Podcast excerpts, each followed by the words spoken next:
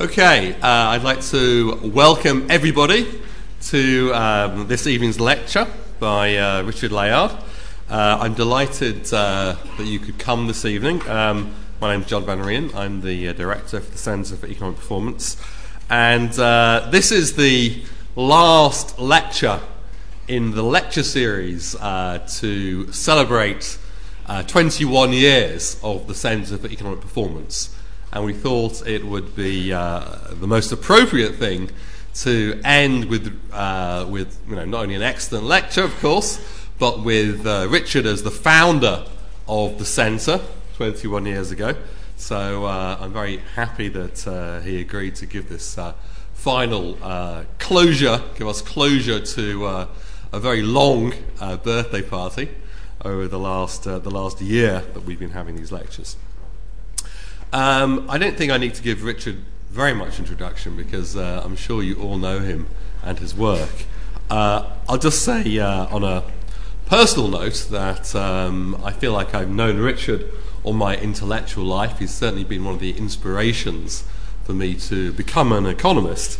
Um, you know, one, one, of the things which uh, is so impressive about Richard is his kind of breadth of uh, intellectual thought and knowledge, and his ability in a way which is almost unparalleled, I think, in, uh, in, in European economics, perhaps even world economics, to translate very deep and profound insights in, in social science into practical public policies, and then to be a kind of leader in trying to get those policies put into practice. And you'll get one of the excellent examples of that tonight in the field of mental health. I've been instructed to point out the uh, twi- Twitter hashtag somewhere here. We are suggested hashtags for Twitter users. Hash LSE Layard in the bottom right uh, right hand corner. So for those of you who like to tweet and such things, there it is. And uh, I'll just now hand over to Richard. And uh, thank you very much.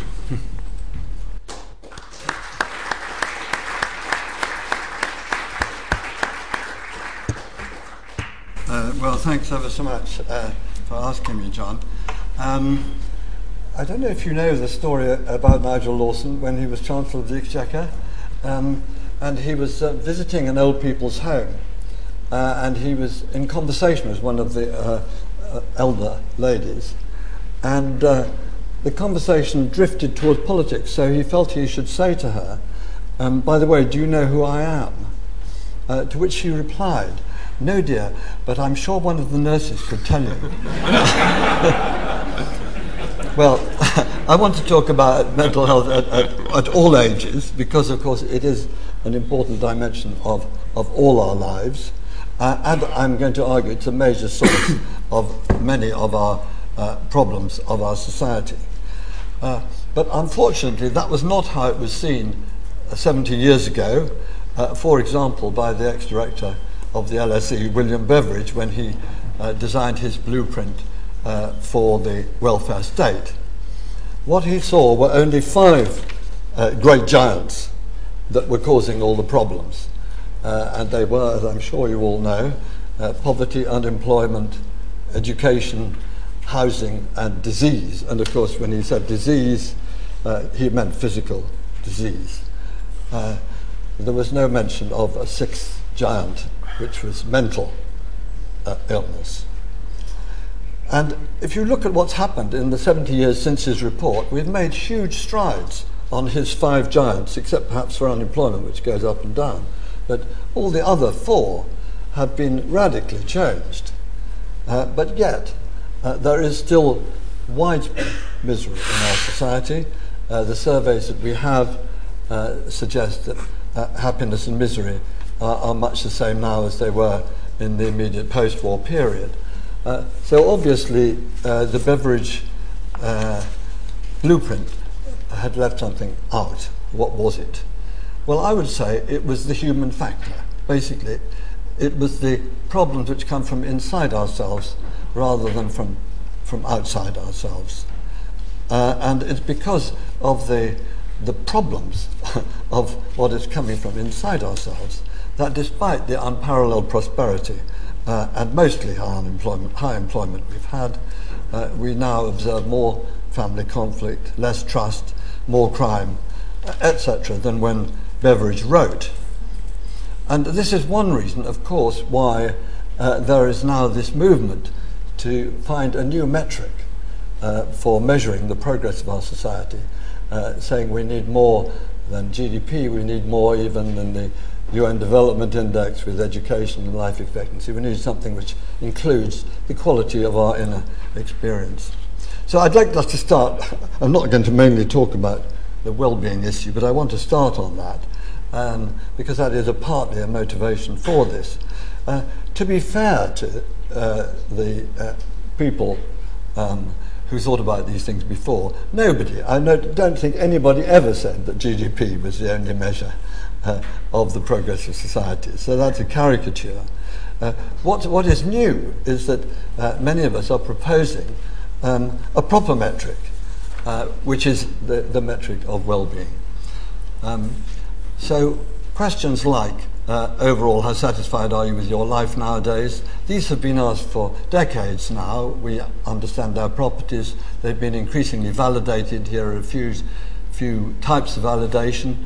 Uh, we can predict and explain to a considerable extent how people answer these questions. We can use the way they answer these questions to predict their behavior and even things like their life expectancy.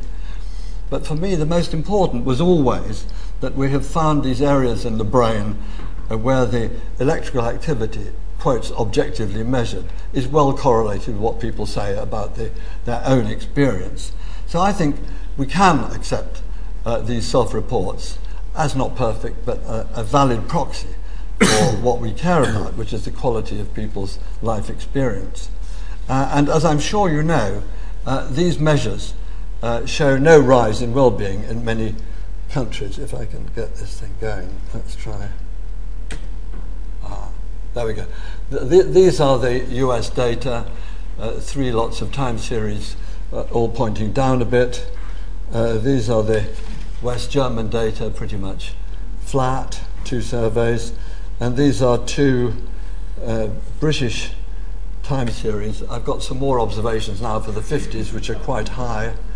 Um, and you can see that uh, there is a rather favourable trend uh, over the last 30 years, but uh, we are not back uh, at levels such as we had in the 50s. Another two observations up there to be added in the 50s. So uh, it's, it's, uh, it's, it's not uh, a great picture in any of those countries. There are countries in which the picture is better.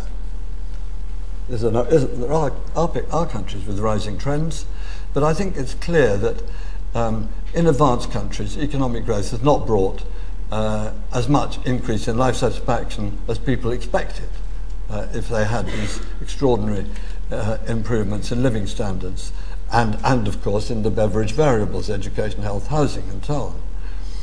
And incidentally, let me immediately lay to rest the notion that uh, the fact that uh, we are no happier is due to increased inequality, because uh, in fact, life satisfaction didn't rise when inequality was falling uh, in the 50s and 60s in both Britain and America.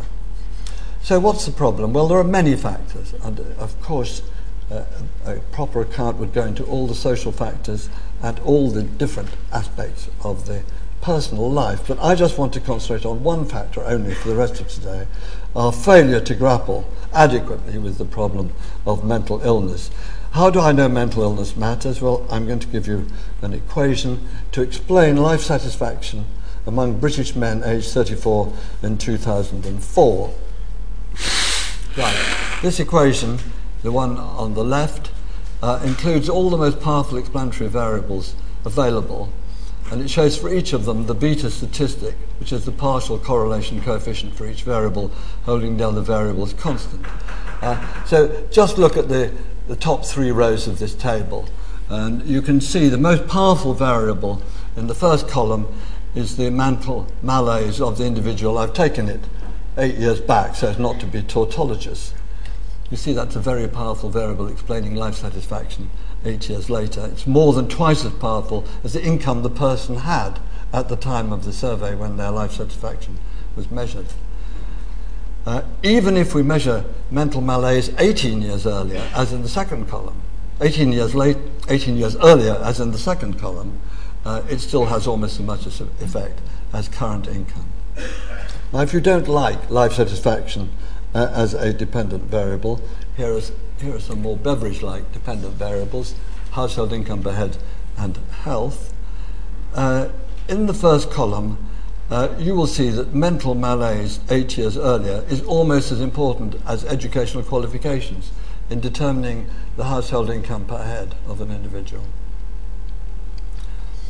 In the second column, you can see that uh, self reported health uh, is again greatly affected by previous mental health, even when you include uh, previous self reported health.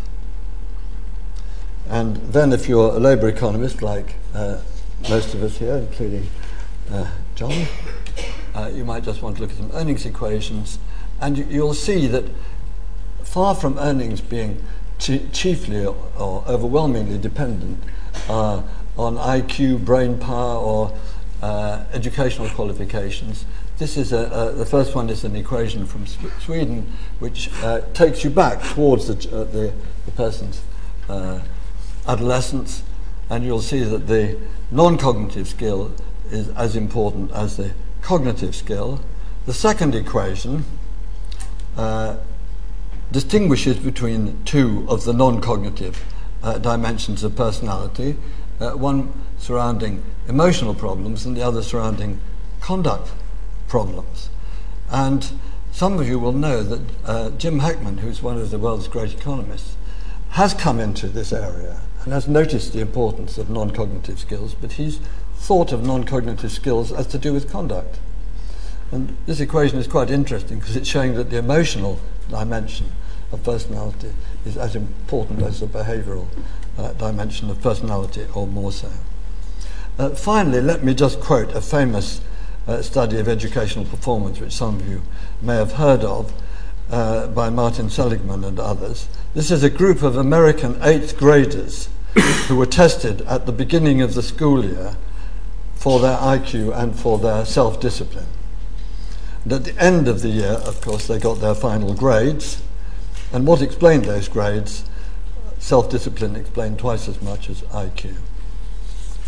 So, uh, that's just a background to show why we should take all this seriously. Uh, what, here's what I want to do uh, tonight. Uh, I want to talk about the scale of mental illness, uh, its economic costs, uh, the fact that cost effective treatments exist, um, but they're not adequately available, even though they could be. Then the issue of prevention of mental illness, and finally, the implications of all this for social science, the future of the London School of Economics. Um, and I hope that when you've heard all this evidence, then you will agree with the main proposal that I want to make uh, this evening, um, which is, uh, guess uh, what? That mental health should become the sixth pillar of the welfare state. um, now, all the other pillars have their own cabinet minister. And I don't think we'll ever get mental health taken seriously enough unless it has its own cabinet minister.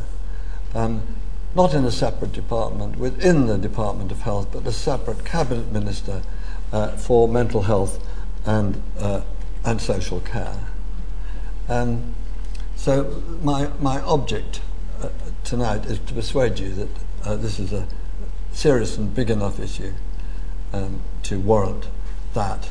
Um, I, have actually posted this lecture uh, on the web, and I sent it to a few people I knew. And this is um, the first answer I got, which was written at 0510 hours, New Zealand time, from Stephen Fry. This is what he says Absolutely wonderful. If I weren't stuck in New Zealand, hobbiting away like a thing possessed, I'd be in the Strangers Gallery cheering until removed by Black Rod. I obviously thinks you're all members of the House of Lords. Anyway, um, so that's one, but uh, I hope I can persuade you too. Um, I want to warn you, I'm going to go quite fast. I went to a wonderful lecture by Steven Pinker here, which I was impressed by the speed at which he went. And he didn't explain all the slides. And I'm not going to do that. I'm going to talk about them. And they're on the web if you want to go back and uh, check up. Okay. So here's the, the first issue is the scale. Um, and a definition, of course. So, what is mental illness? Let's say people are mentally ill when they experience serious and persistent distress or impairment due to abnormal feelings or behavior which are psychological or neurobiological in origin. So here's prevalence. And, and this is got not by people going to the doctor, this is a household survey, uh, regular one that's been done and very well by the Office of National Statistics. Um, in fact, it's been done uh, three times since 1993. Um, there's a very slight increase over the period, um, which is similar to some other countries where there have been repeated surveys. But what you'll often hear of are completely implausible uh, statements based on retrospective questionnaires, not using the same survey time and again, but asking people what they remember, which usually imply that there's been an explosion in mental illness, and you will hear phrases like an epidemic of depression. I don't think I've come across any psychiatrist who believes this, um, uh, except perhaps, perhaps ones who publish it. Um, but uh, what I do think is this that mental health problems have been with us since the Stone Age. Uh, and what is new is not the problems, but the solutions. Uh, now, for the first time, uh, there are real things that we can do about it. Just to set the scale of this uh, in perspective, I want to compare it with the scale of physical ill health. And I'm going to use an analysis done by the World Health Organization, which uses an evidence based uh, scale uh, of severity for each condition, physical and mental, and then multiplies them by the prevalence.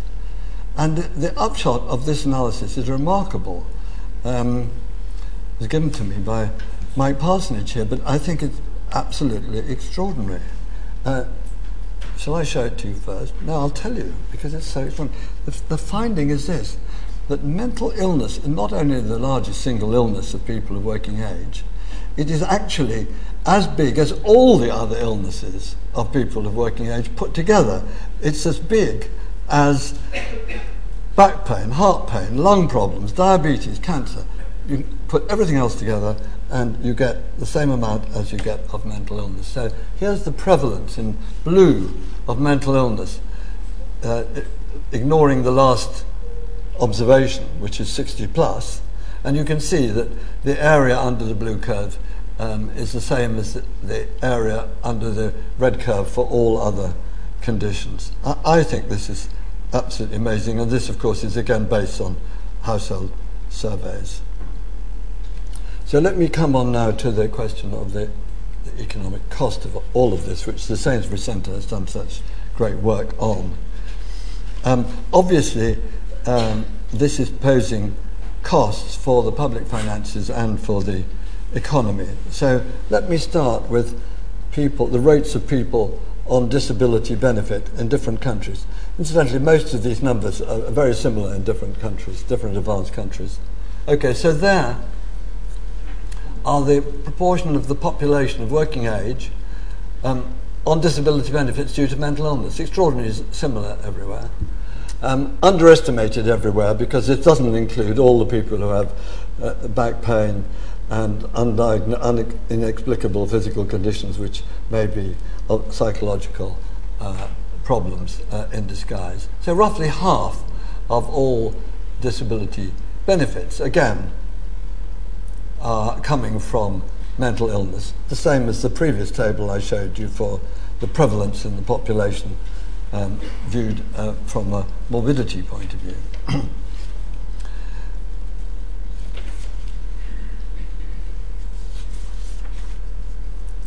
But of course, the, the numbers on disability benefits only measure a part of the economic in, impact of mental illness. Uh, first, not all those who can't work get disability benefits. So let's just look at the overall employment impact, including people not entitled to disability benefits. and this is showing you the employment rate for mentally ill people as a percentage of the uh, general uh, employment rate. And it shows that for the most mentally ill people, their employment rate is reduced by a third, and for the next 15%, their employment rate is reduced by a fifth. So a simple calculation shows that if these people had the same employment rates as everybody else, employment would be 4.4% higher. So that's a, a, rough measure of the impact of mental health on GDP via non employment, given that the relation between mental health and IQ is actually quite small. but then there's another cost. Uh, mentally ill people who are at work take more time off sick than other people. In fact, half, you, you, you're noticing this word half all the time, half of all days off sick are due to mental illness. That's really expensive for employers. You'd think they would think about it a lot.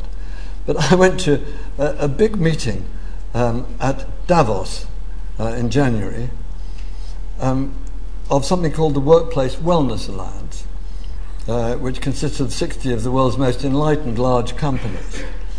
So it was discussing the importance of wellness of their workforce. And the meeting went on for 90 minutes. And, and by the time we got to the 85th minute, we'd had a series of presentations about cardiovascular, cancer, diabetes, lung problems, etc., problems of aging. No mention of mental illness, even though half of the employer's problems are coming from mental illness. People just don't want to discuss it. It is a really, a real area of blockage. Uh, so here's those figures. Absenteeism.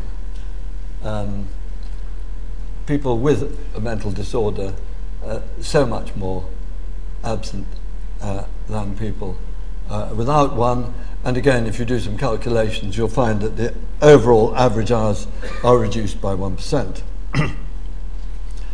um, on top of that, there's the cost of what they call presenteeism, uh, people whose mind is elsewhere and underperform even when they're at work. Uh, this is difficult to research, largely based on self reports uh, by workers, uh, but it may add another uh, 1 to 2% to the direct output costs um, uh, uh, uh, on top of uh, absenteeism. So here's an attempt to put all these figures together to get some feel of the scale.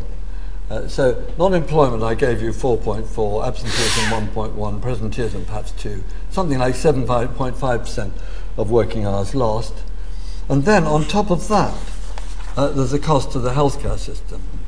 Um, treating mental illness and the rela- providing the related social care costs roughly 1.5% of GDP. But on top of this, people who have chronic physical conditions of given severity cost roughly 50% more if they are mentally ill. That's the, that's the US evidence and holds constant the severity of the physical condition. And the extra cost we're talking about is physical medicine, physical medical procedures, not mental health care. So that means that in Britain, the rest of the health service is bearing another cost equal to roughly 0.8% of GDP due to the people uh, having mental illness. So if you take all of these costs together, sort of coming to up towards 10% of GDP, more than half of it, I would say, is falling on the taxpayer, and the rest, of course, on the individuals concerned and on their employers. Um, so I, I, hope you think that that's a, a, big enough number to worry about. and I haven't, of course, included these other kinds of costs, which are even more difficult uh, to uh, compute. Now, to say, um, as is often done, you know, mental health is terrible, it costs all this money. And of course, that, uh, and, and therefore something should be done about it. That's no real argument, because maybe there would be nothing you could do about it. Uh, you've got ne- next thing is you've got to show there's something you can do about it, um, which is effective enough to justify the cost. um, well, here's one thing.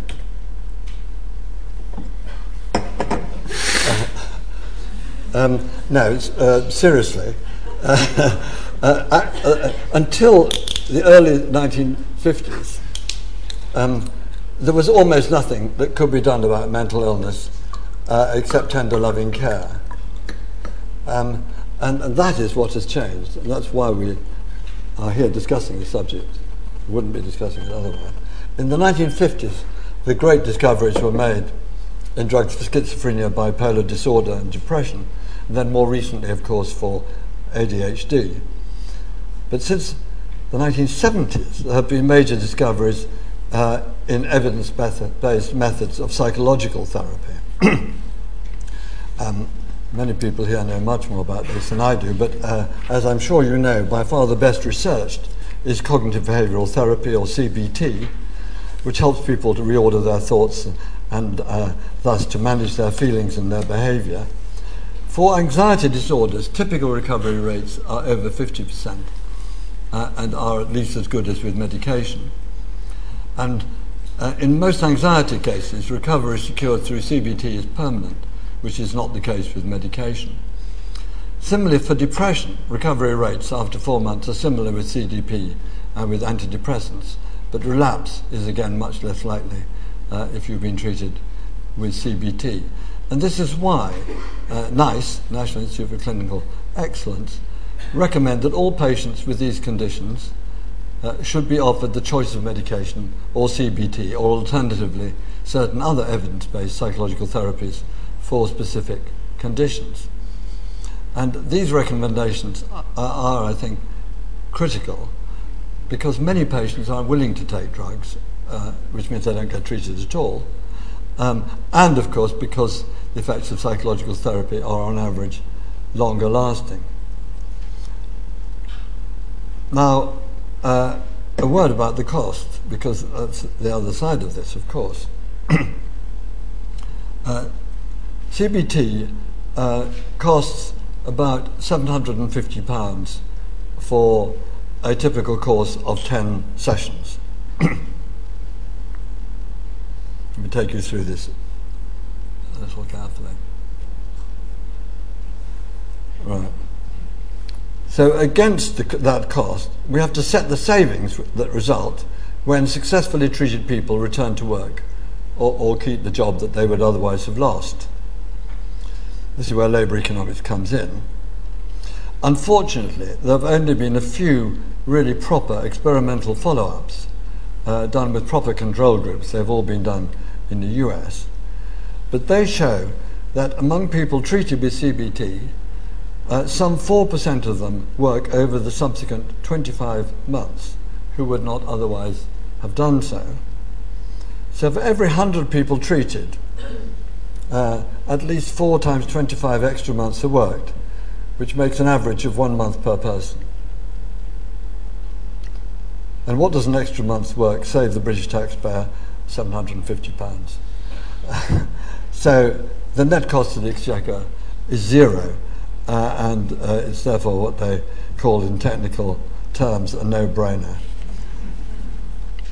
Now, at the same time, there are almost certainly big savings to the NHS on other healthcare costs for the reasons that I gave to you before, uh, that mentally ill people uh, impose quite heavy costs on the healthcare system through repeated GP visits and are often uh, being referred uh, for physical symptoms to uh, acute uh, consultant appointments, um, where I don't know if you know this extraordinary figure, half of all people referred for acute consultant appointments uh, in London um, come away with no physically explicable symptoms. A half. I'm not saying they're all psychologically disturbed, but certainly quite a few of them uh, need psychological help rather than physical help. So, if we can treat people uh, for their psychological problems, uh, we will find that we're getting less of these um, costs imposed on the physical healthcare system.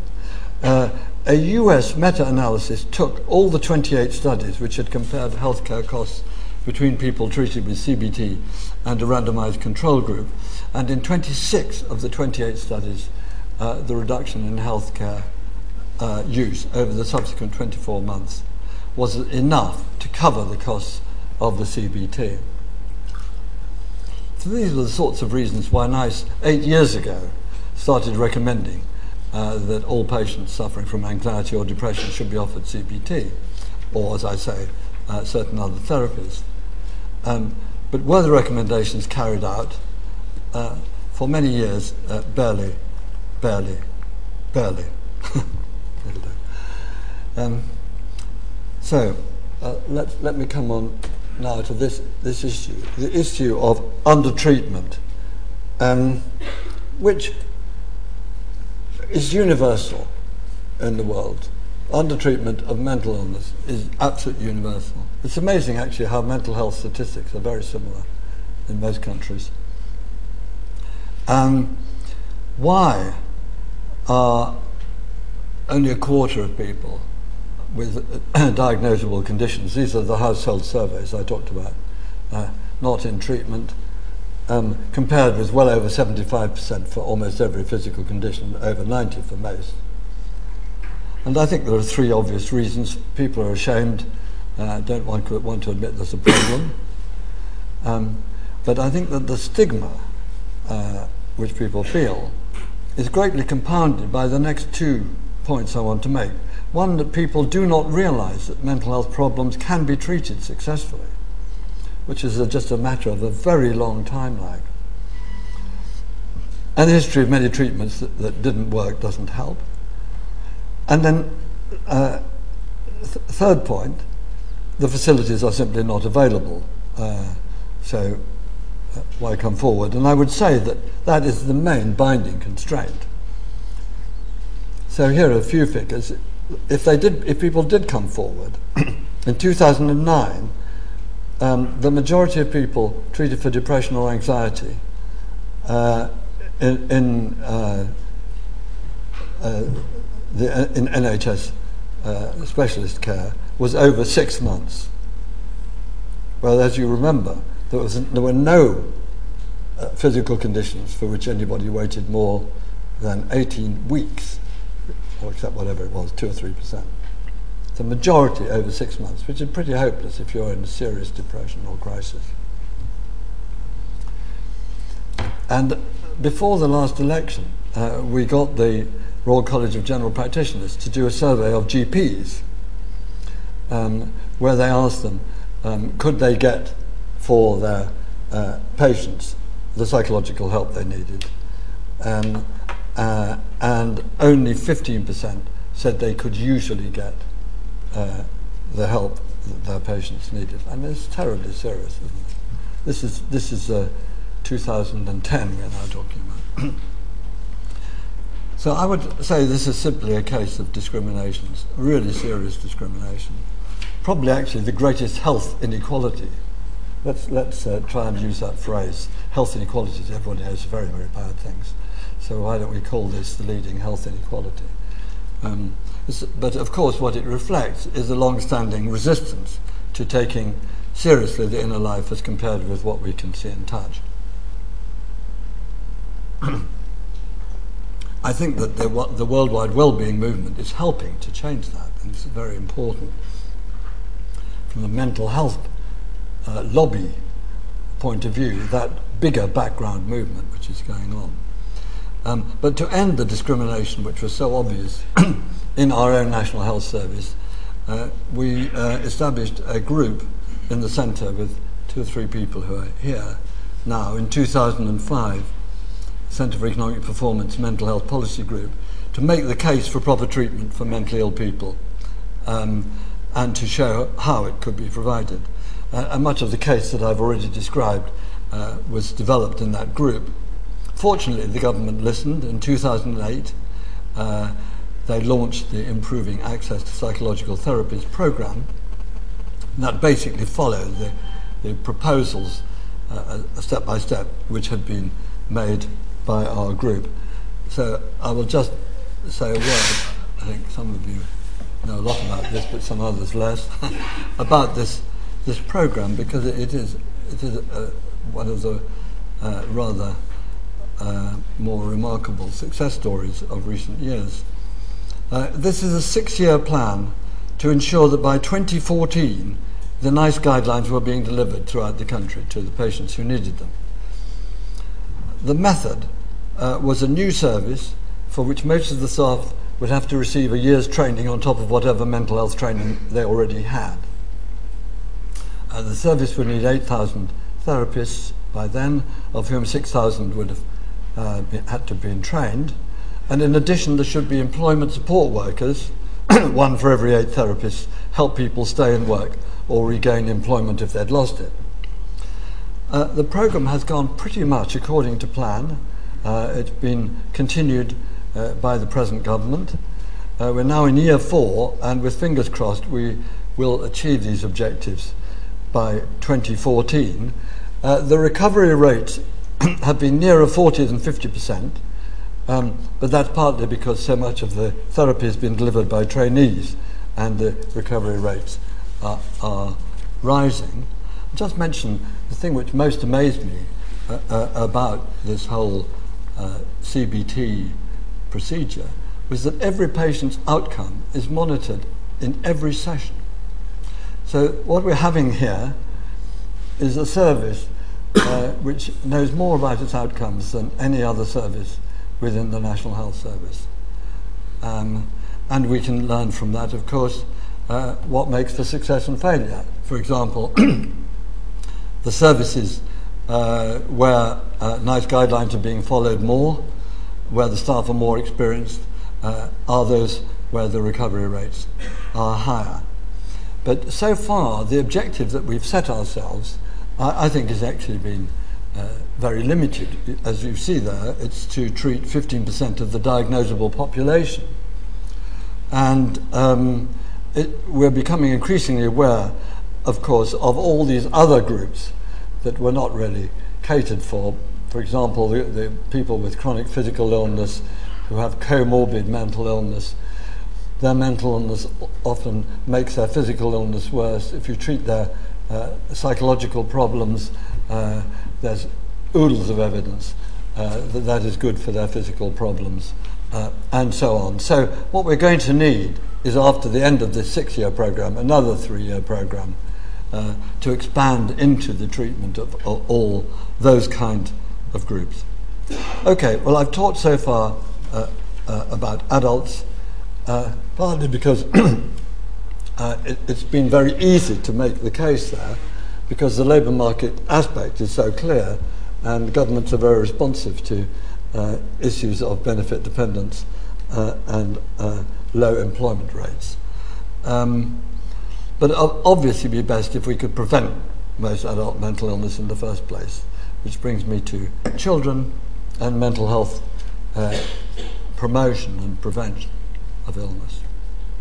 So, a, a half of all adults with mental illness have shown it by the age of 15. So here's the prevalence of mental illness in, in childhood. it's going up between the uh, 5 to 10 period and the 10 to 16 uh, teenage period. Um, but there it is, 10%. Uh, and again, only a quarter of these are in treatment, the same, same discrimination. And uh, just to show you the, the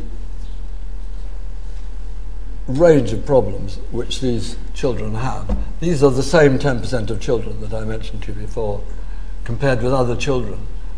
you can see that children with mental health problems are at least five times more likely than others to bunk off school or be excluded, as well as being more likely to smoke and take drugs and uh, self harm.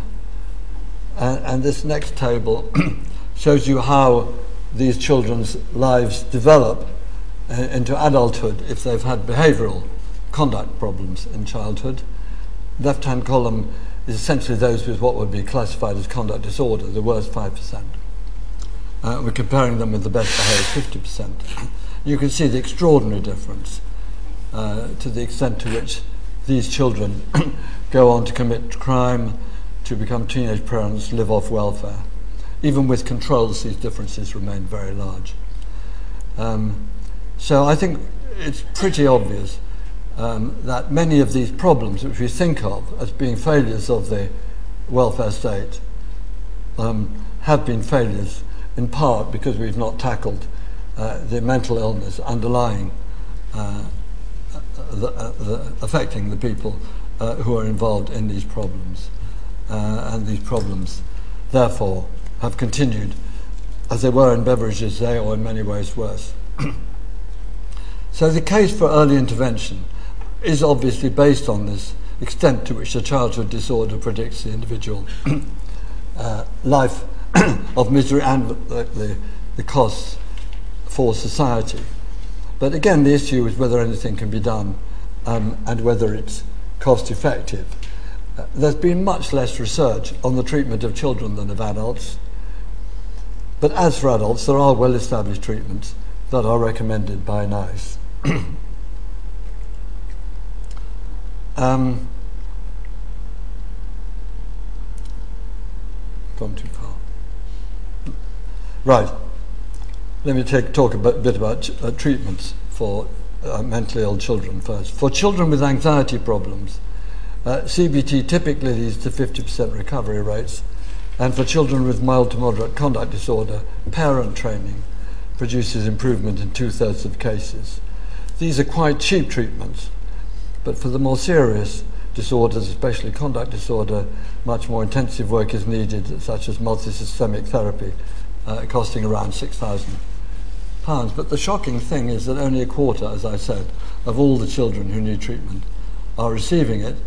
And I don't know if you're aware, but uh, the biggest cuts probably affecting maybe any public services are affecting child mental health services. We don't have good figures. But child mental health services are jointly funded by the NHS and local authorities.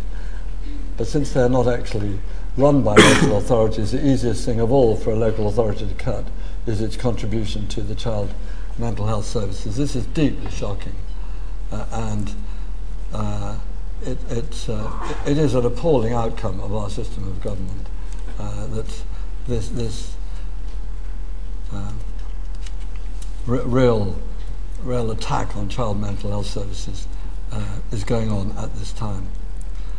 Um, as I said, the case, the main case, as always, for dealing with mental health problems is humanitarian, but there's also the cost saving argument, more difficult to compute for children than for adults, um, because many, many of the costs come, the cost savings come so much later uh, in a person's life.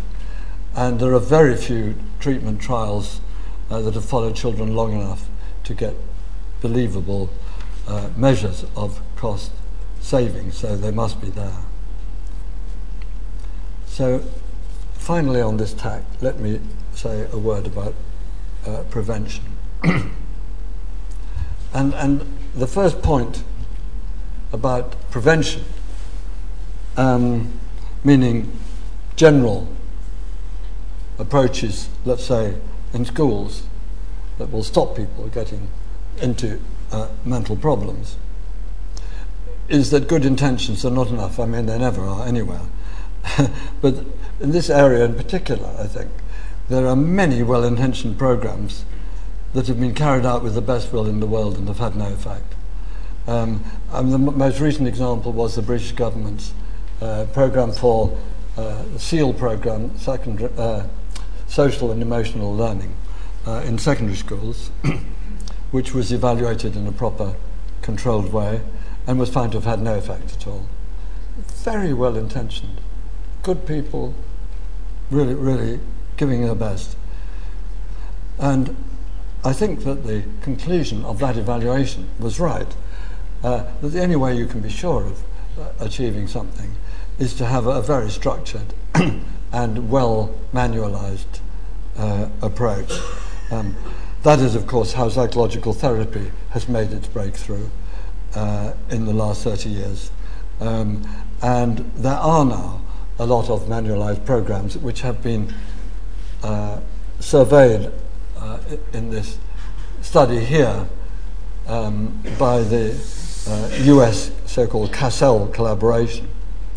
Um, of these 180 programs, you will see the average short run effects of a program are 11 percentile points on achievement roughly similar on behavior and emotional uh, state. Um, and of course, that means that some programs have had better results.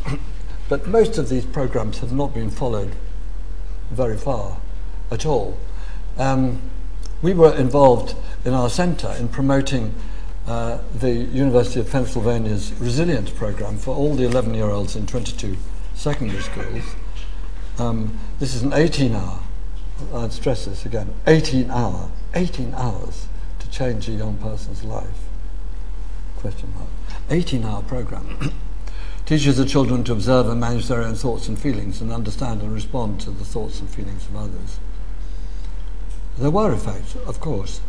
Uh, well, not of course, but I'm happy to say there were effects, otherwise, we wouldn't be at all happy with having um, promoted this program.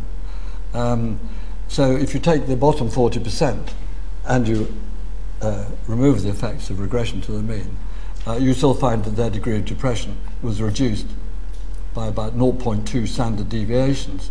But we were honest and followed them for three years, and it faded. And my guess is that in nearly all these programs, there is this problem of fading. Um, and the, the reason for fading is just extremely simple. It's the programs are too small. It's just as simple as that, not long enough. How could you change somebody's life for over a long period in 18 hours, at that age, age anyway, when they were hardly aware that they had a problem? Uh, it, it, it, it's, it's, it's, of course, not going to be the way to do these things, and we will get into a lot of trouble if we start touting particular programs.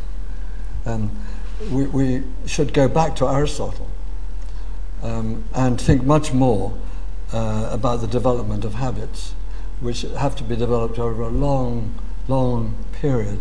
Habits are central to the development of character and will only produce a more mentally healthy school population if we spend more time on developing those habits which means, of course, the school ethos has got to be better. No time to talk about that. But also, we need a sustained evidence based curriculum uh, for personal, social, and health education throughout, throughout the school life.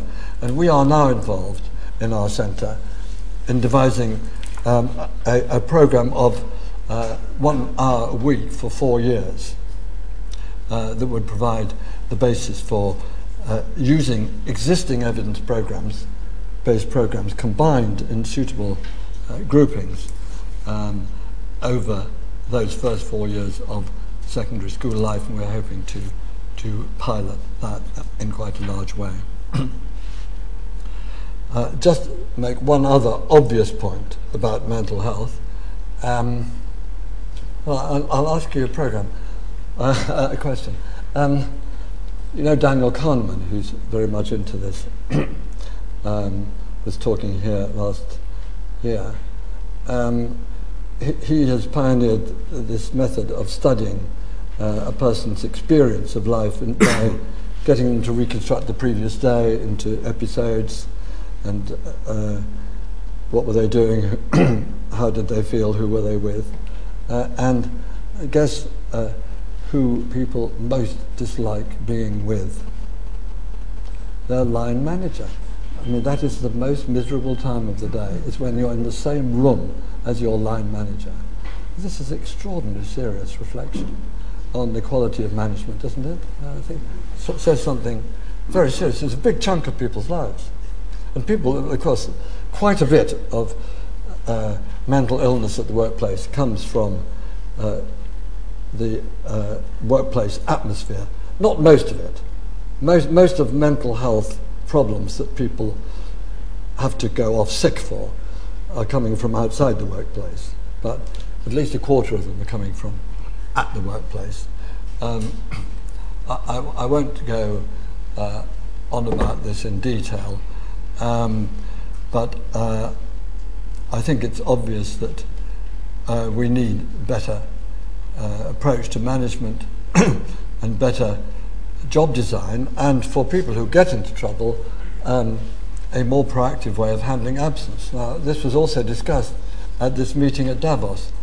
And I was shocked to learn that in many countries, and this is no longer the case in Britain, uh, managers are not allowed to ring up their sick employees if they're off sick uh, and ask them how they are and what, what the problem is.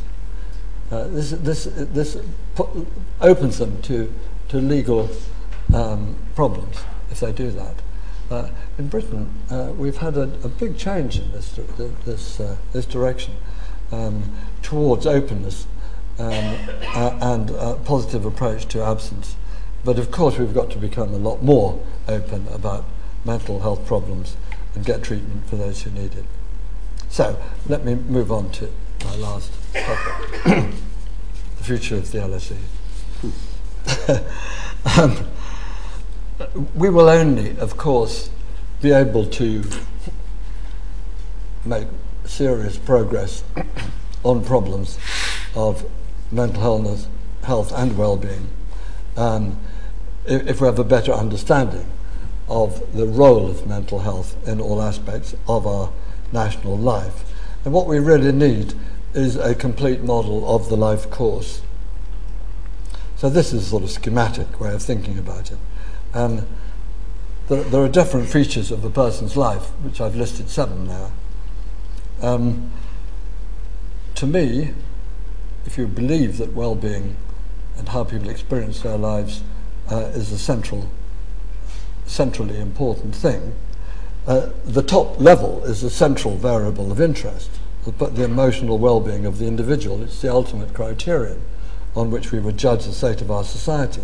But of course, to understand how that evolves over this period, and that these are meant to be ages 5, 15, 25, 35, etc. To understand how that top line evolves, the blobs are meant to be, as it were, measures of the state at each particular age uh, you would have to know not, not only how it is affected by all the other things, but how it affects all the other things. So, what you need uh, is uh, a model in which we are tracing how emotional well-being affects conduct, educational performance, physical health, employment, earnings, parenting. We also need to know how those last six in turn affect emotional well-being. So what's going on here?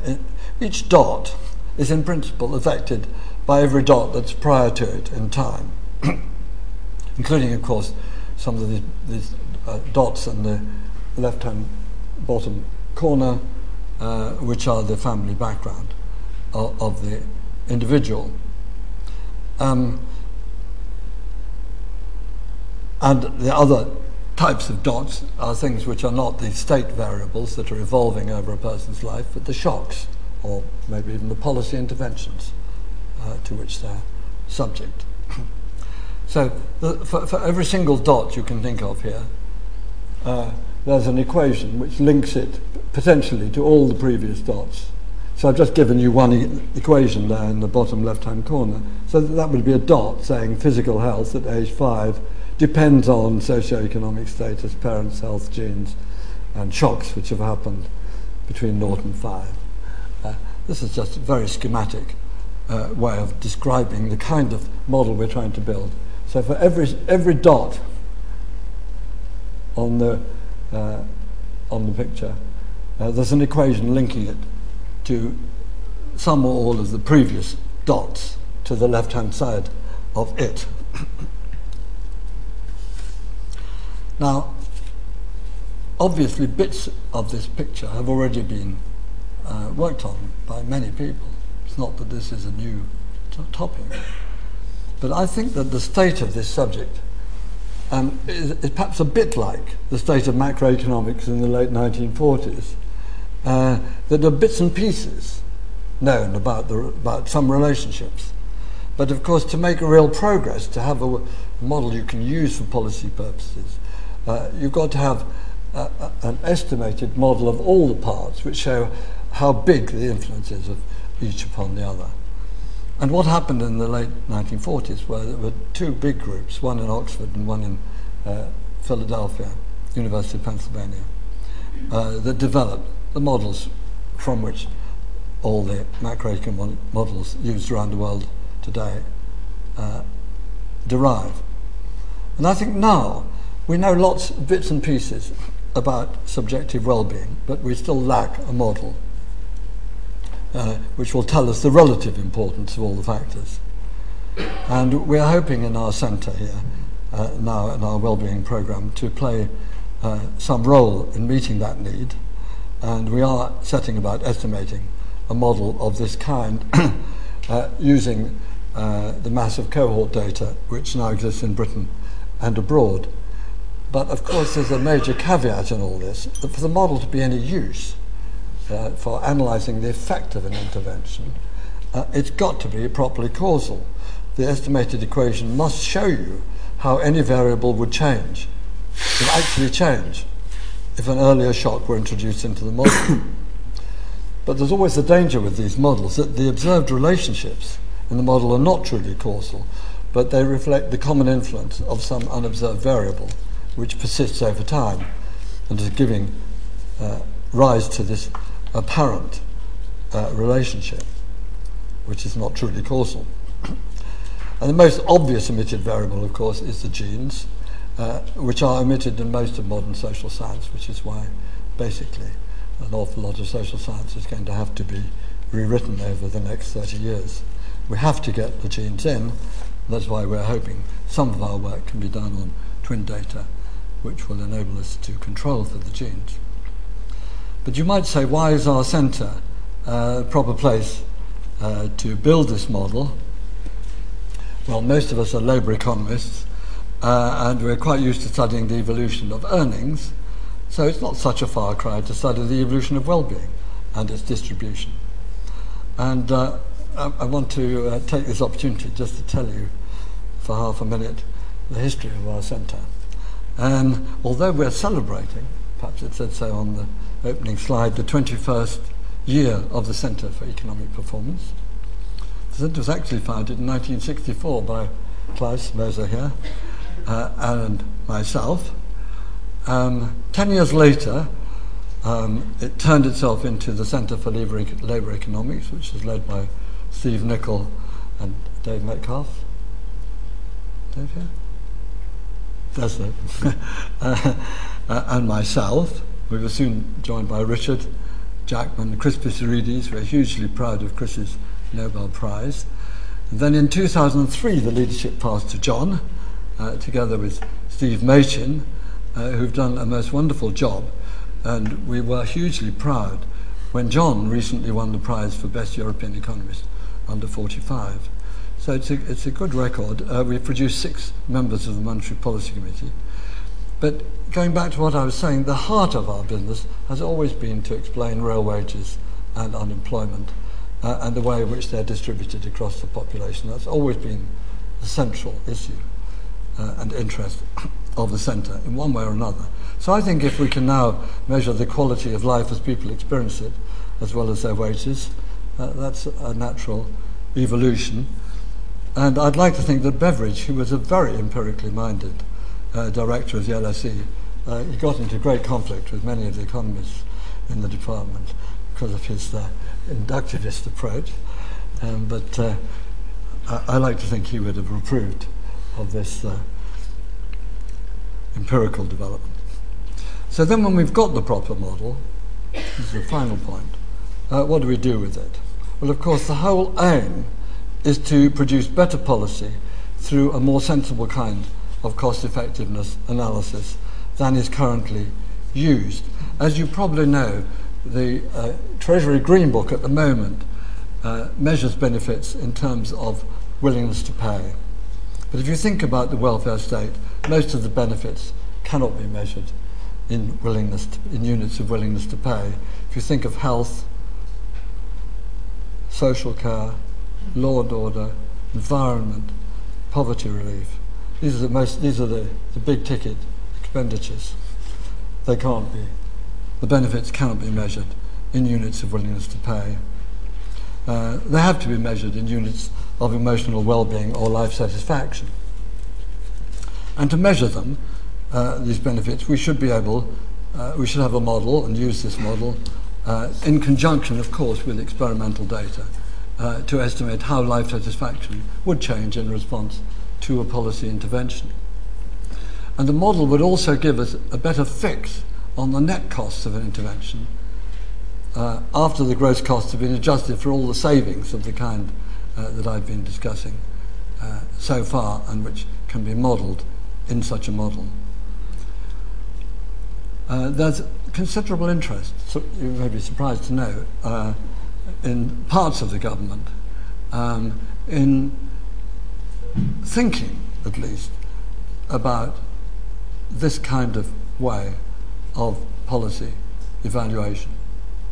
So I think that in 25 years' time, there's a real chance that we will have much better methods of cost effectiveness analysis, uh, and that will mean that we have governments which focus more on what really matters to our people.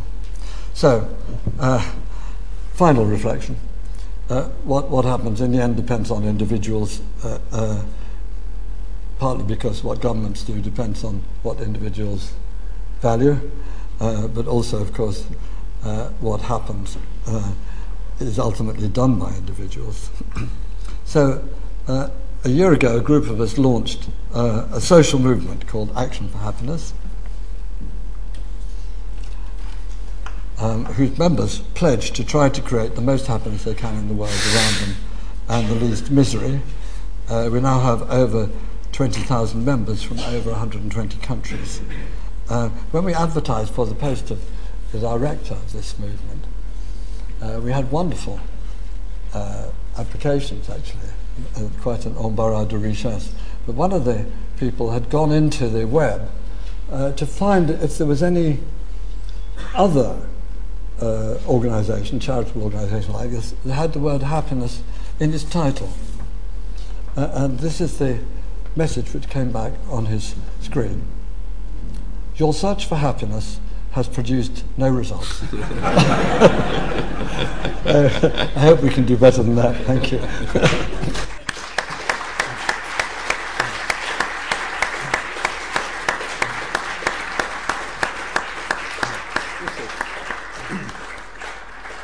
Well, thanks for a, uh, a wonderful lecture, Richard. Do we have uh, we have some time now for questions. Richard, do you want to take one question at a time, or do you want to bundle the questions? I want, I one at a time. If, okay. if the question's short, I'll be short. Okay. so there's roving mics around, and could I ask you, when you ask a question, to try and keep them short, but also to announce who you are when you ask the question. So uh, I can see one hand up there very quickly. So the young lady over there. Hi, I'm Amy Pollard, uh, lead analyst at CAFOD and co-chair of the Beyond 2015 I'm, campaign. I'm sit, sit here because he'll translate the message. Say it again. Um, Amy Pollard, uh, lead analyst at CAFOD and co-chair of the Beyond 2015 campaign, um, which is a campaign uh, working for a strong and legitimate successor to the Millennium Development Goals. Um, and what I wondered was, I was fascinated by your talk, um, so thank you very much. And I wondered uh, whether, with your proposal to add an extra pillar to the welfare state, with, if perhaps you were aiming a little bit low, and uh, whether you'd considered whether mental health and, and happiness uh, might be an appropriate uh, goal or uh, element to a, to a framework that might replace the MDGs in, in 2015. Well, very interesting question. Um, I don't know if you know that the um, government of Bhutan uh, proposed a, a, a, motion at the United Nations General Assembly in July, um, egged on by Professor Jeffrey Sachs, colleague of ours, um, to say that uh, governments should give more attention uh, to happiness as uh, an objective of their policies. They should actually try to promote the happiness of their peoples. Um, 65 countries endorsed this proposal, including the United Kingdom, and it was passed nem con. Um, but what it implied was that there's to be a conference on April the 2nd um, at the United Nations, and then there's to be a follow up at the General Assembly uh, the following year. And the basic theme is to try and get this as one of the uh, next round of goals. Uh, people may not all know, the Millennium Goals uh, end in 2015. and an, the idea is to have maybe they'll be called sustainable development goals, something, some, some new phrase, um, and might apply to all countries rather than just the poorest. Um, and I think it would be terrific if the happiness of the people appeared as one of the criteria.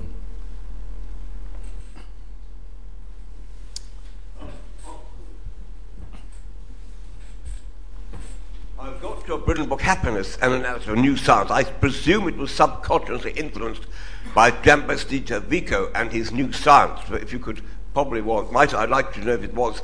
And on this, I've got a, a colleague of mine who I mean, know Martin Aaron, who uh, is involved with this organisation. If you could just say a little bit more about it and perhaps how one can get involved in perhaps um, working with it, the Action for Happiness programme. Well, um, the, the, uh, the, the basic aim is to have groups of like minded people forming groups um, who uh, discuss these issues and uh, uh, decide on some form of action which is suitable for that particular group. Um, and we are providing packs for people to work through and so on. Uh, one, we're hoping to have groups, of course, of school teachers in schools doing it, uh, groups of people in workplaces, especially unhappy workplaces, um, and groups in the community. Um, and they may decide to do something uh, uh, of a very uh, external social action type, or they may simply decide to learn to meditate or whatever.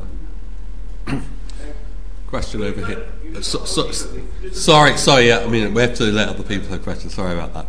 If there's no more questions, I might come back to you. Uh, there's a question over here, though, from the gentleman here in the front.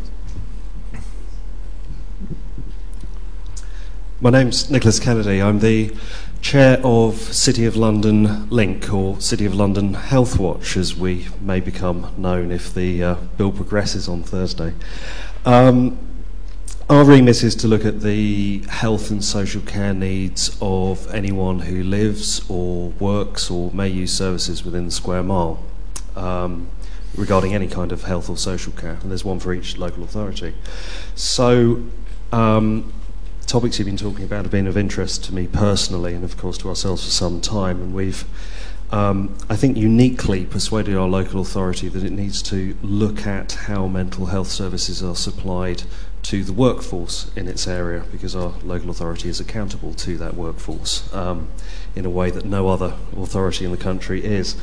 Um, what we've come up with, or what we suspect we're going to find in the preliminary results, seem to be indicating this, is that for a lot of people, um, they want their therapies and their psychotherapies delivered where they work um, rather than just where they live so that they don't have to take time off work to get back home, so it doesn't involve stigma, so their line managers don't get on their back. Mm.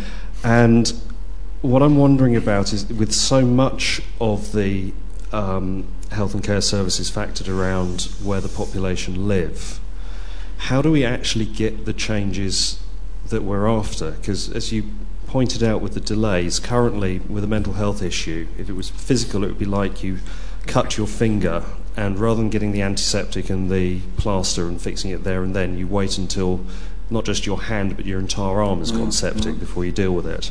So, how can we actually get the physical changes we need? What strings well, well, can we I pull? I, I, can make one very practical point, um, which arose very early in our construction of this improved access psychological therapy program. I mean, there, there are now these services um, in actually in every London borough, but functioning well in about half the London boroughs uh, and coming up in the others. Um, and we discovered very early on that uh, it was important to let people refer themselves and not have to go through their GP because people don't want to tell their GP uh, that they've got a mental problem. Uh, and they might, as you say, not even want some family member to know that they thought they had a mental problem. So self referral and complete confidentiality uh, has got to be um, a central principle, and that's worked pretty well. And we found that, uh, contrary to what uh, many NHS administrators thought, that people who self referred would be the worried well, they turn out to be actually slightly sicker on average than the people who, uh, who go through the GP. So I think that's the fundamental answer. Okay. Did, David, I think, has got a point. Okay, go ahead. Yeah. Um, and to say that although IAPT services do encourage self-referral, you still need to be a local resident. So it Yeah, doesn't yeah. quite solve this problem, and it's a very important one. I think the only example I know of, of the problem being solved in the short term was uh, in the uh, s- psychological treatment services for victims of the London bombs, where you could get uh, psychological treatment uh, here in London near work, uh, even though you were travelling in from some distance. But it was a sort of short-term initiative. It's a very important point, I think. Yeah, yeah. We should think about that. Thank you. Question there. Hi, Richard. Uh, Sherry Clark. I have been the coordinator of the Do It Yourself Happiness Project at the South London and Maudsley NHS Trust for the last four years. Um, I am now involved in a Wellbeing at Work project. I'm very grateful for everything you've said tonight because it's just playing so strongly to a lot of the things that I've been thinking about. And it's it's a, a little bit of a kind of left field question, I guess, but I am very conscious of the quality of people's thinking these days. And you mentioned just now, you know, some people simply, you know, learning to meditate. And one of the things that I'm thinking about and looking into right now is the practice of mindfulness. And you haven't mentioned this, but I think this is something that really plays to what the decision makers are dealing with in their day to day lives right now, which is multitasking, constant change, um, non stop pressure. And I just wondered if you had any thoughts about just, you know, basically the quality of people's thinking and what they can do about it. Well, um, and we're talking about, of course, a, a massive cultural change is what we what we need to see, um, and um, as far as mindfulness is concerned, you know, we have some evidence-based uh, therapies that use mindfulness techniques, but um, I think the the, the whole que- question of you know, stress reduction um, among ordinary citizens. Um, I mean, this is not going to be done. Uh, well, I don't know. I've never understood what public health was, um, but uh, I, I, I cannot uh, see very easily the NHS leading the massive cultural change which m- makes mindfulness type practices a, a routine part of the, men, the mindset of people who are trying to manage their own stress. Maybe I'm wrong, maybe I'm, I'm, I'm too pessimistic about the NHS, but I, I think it's going to be through all kinds of channels. I don't think it's easy to see exactly how this will happen. I mean, I have never seen, if I can make just an interesting point, I have never seen a survey uh, which asks uh, people, do you meditate? Or do analogous things and in, in what way do you do them? Um, I would love to see such a survey because I believe that there is a huge cultural change uh, going on in our country. And I would not be surprised if it turned out there were more people meditating than going to church. But, we, but nobody thinks that that is what, what is the religion of today. You never hear it discussed. But it may well be that this is going on. A lady at the back there.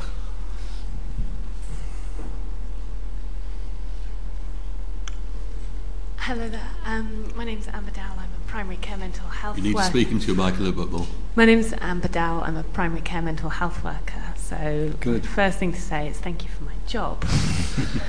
um, I work within the IAPT service. Um, one of the things that you haven't really touched on in your talk today is about the social determinants of mental health. And I wondered if that's something that you have looked at in your centre and just the idea of whether perhaps it would create more value for money to improve something like social housing and actually sort of thinking about where we put the responsibility for people's depression, for example.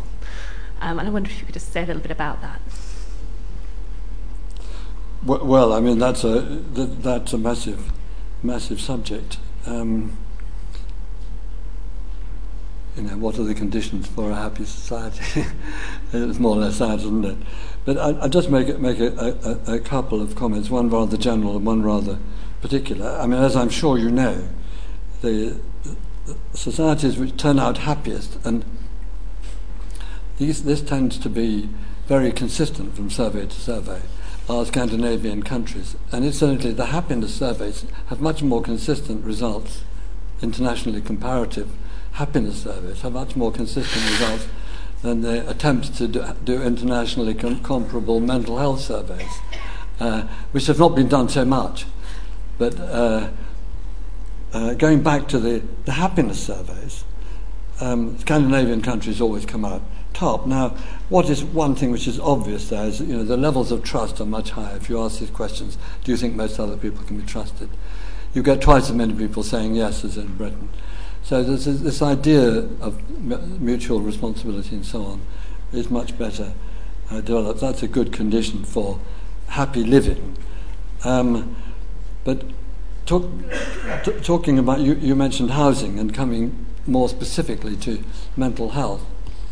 Um, there's, a, there's been fascinating, tiny changes in housing arrangements uh, which have affected mental health admissions to hospitals enormously. For example, um, there was a, a, a, housing estate where um, the area between these, these blocks was just open, so that if you lived on the ground floor, anybody, any of you know two or three thousand people could, might be walking past your kitchen window. And instead, they built, they put some hedges in and some fences, so that you know, there, there, are only 10 people who had any reason to be walking past your kitchen window.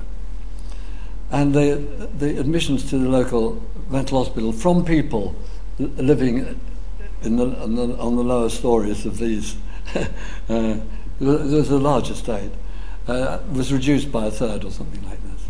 So obviously there are, there are hundreds of factors at work. I mean, the, the model of the life course and principles should enable us, you, to unravel some of the uh, some of these connections in some sense. I mean, obviously, housing and other kind of social factors could be in principle built into this, this causal Absolutely. network, as of course, it were. Of course. Mm.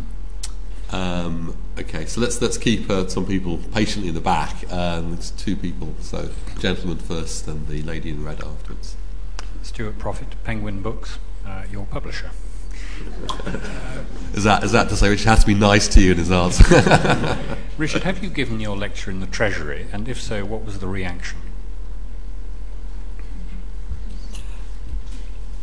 I think the reaction would be quite interested. Uh, I, don't know, is there anyone from the Treasury here? Former, former Treasury. I think they would be. They would listen seriously. No, I haven't. No, no, you got it the first. um, hello, I'm Judith Mooring. I'm consultant psychiatrist in um, primary care um, psychiatry service in Kensington and Chelsea, and we've been set up to support the local IAPT service. Um, I wanted to build on a point and then ask a question. I was really excited to hear you talk about a model of a, model of the life course. My argument is that I think we need a new psychiatry, which moves away from the deficit model and moves towards a model that sees humans as capable and strong and gives us a new mirror to look inside, a new mirror to reflect. Because when I ask patients to reflect, they're frightened of what they'll see inside because of the paradigms that have um, come from Freud's work, which was enormously important but was 100 years ago. So I, I, would argue for a new psychiatry, not just a new model of the life course. Um, and the other question I wanted to ask is I've always been interested in the idea of causality between depression and unemployment. Do you think unemployment causes depression or depression causes unemployment?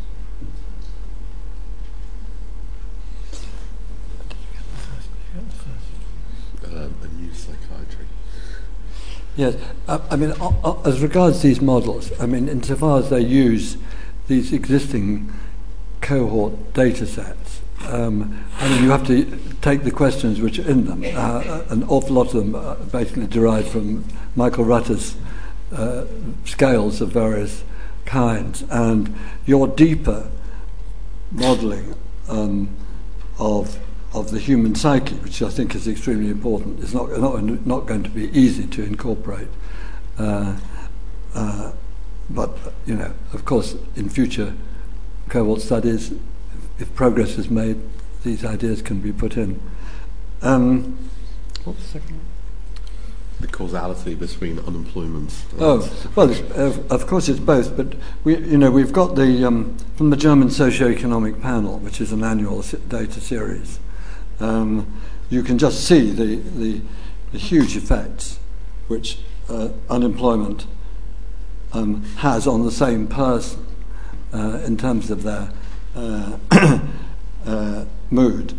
Uh, so no doubt unemployment affects mood, but of course, um, if you uh, are, are, getting into a mental health problem, you are in danger of losing your job, and that, that happens also.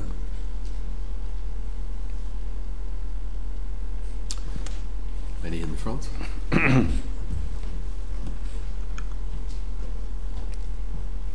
Um, Amy Williams, master's student here at the LSE. Um, I'm not an economist, but I am a fellow member of the Labour Party, and I seek reassurance really that um, what you've done this evening is a means to achieve an end. Uh, it wasn't until 47 minutes in that you said that the main argument is always humanitarian. Um, and I just wondered where uh, this kind of reasoning leaves people for whom the economic argument, which you made so excellently, can't be made. People with severe mental health problems, or are they assumed to be caught within services that would arise from what you can achieve? Um, I, I, think so. I, I, think the question is, you, I mean, Richard was making an economic argument, um, you know, as, as, a typical thing. But are, are you saying that um, could you not make a more direct argument just on humanitarian grounds?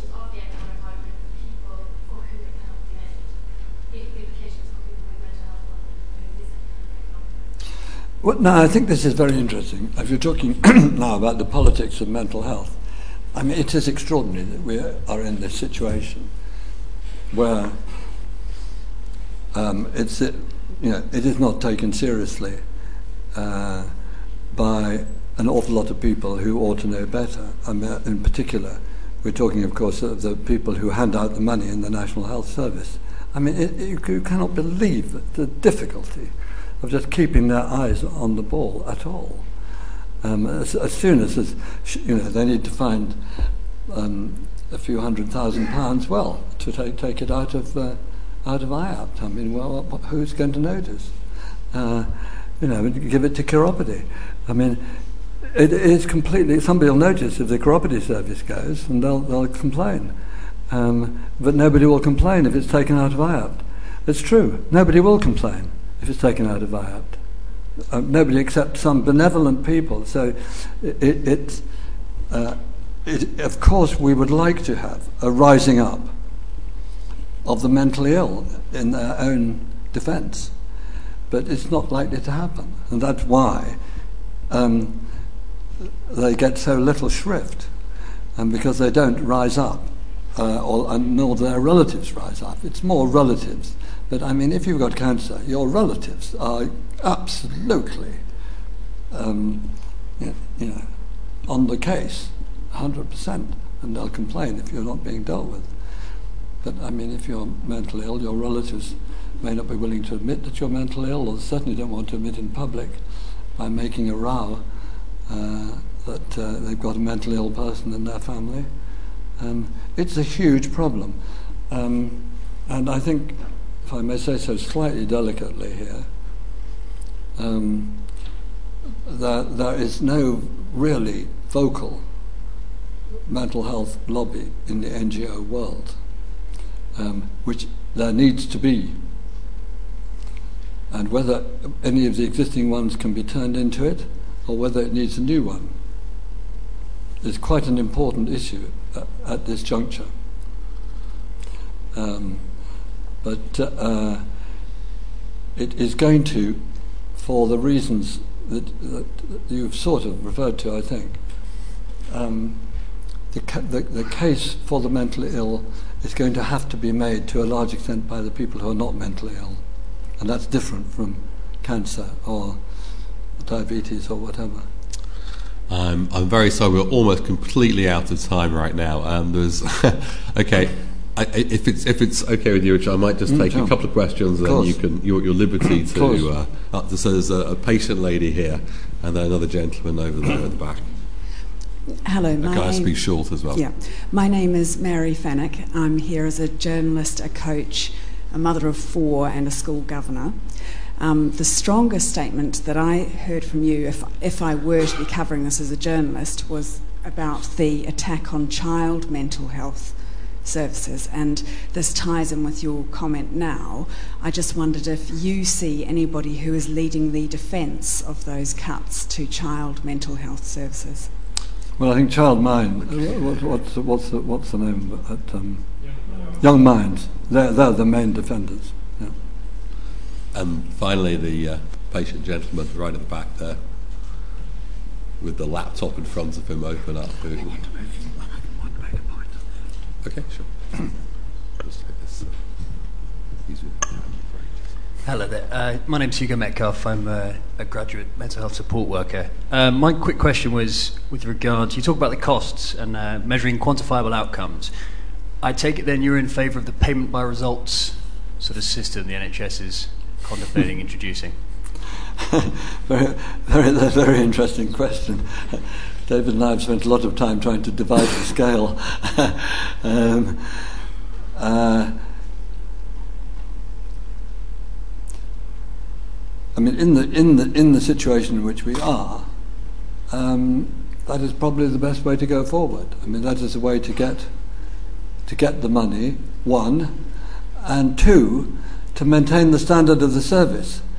Um, and, and this is a very important point that it's, it's been too easy for, for poor quality services just to continue being funded in the past with uh, nobody knowing what they're achieving. Well, once we've got into this outcome measurement world, um, all that is out in the open, and it could be open, it could be out in the open in terms of benchmarking. That might be enough. Personally, my instincts are that way, but in the way that the health service is going, if it goes further into actual paying, paying for, for outcomes, um, that will also help to serve that quality uh, maintaining uh, um, element. I wanted to make one point, which was suggest, suggested to me by something somebody said here about Action for Happiness. uh, among the groups, of course, which we're very keen to, to see springing up, are groups at LSE. So if there's anybody here who would be interested in initiating an Action for Happiness group at LSE, please see me afterwards. So uh, it just remains for me to once again thank Richard for a really fascinating lecture once again, and uh, the news away. Right.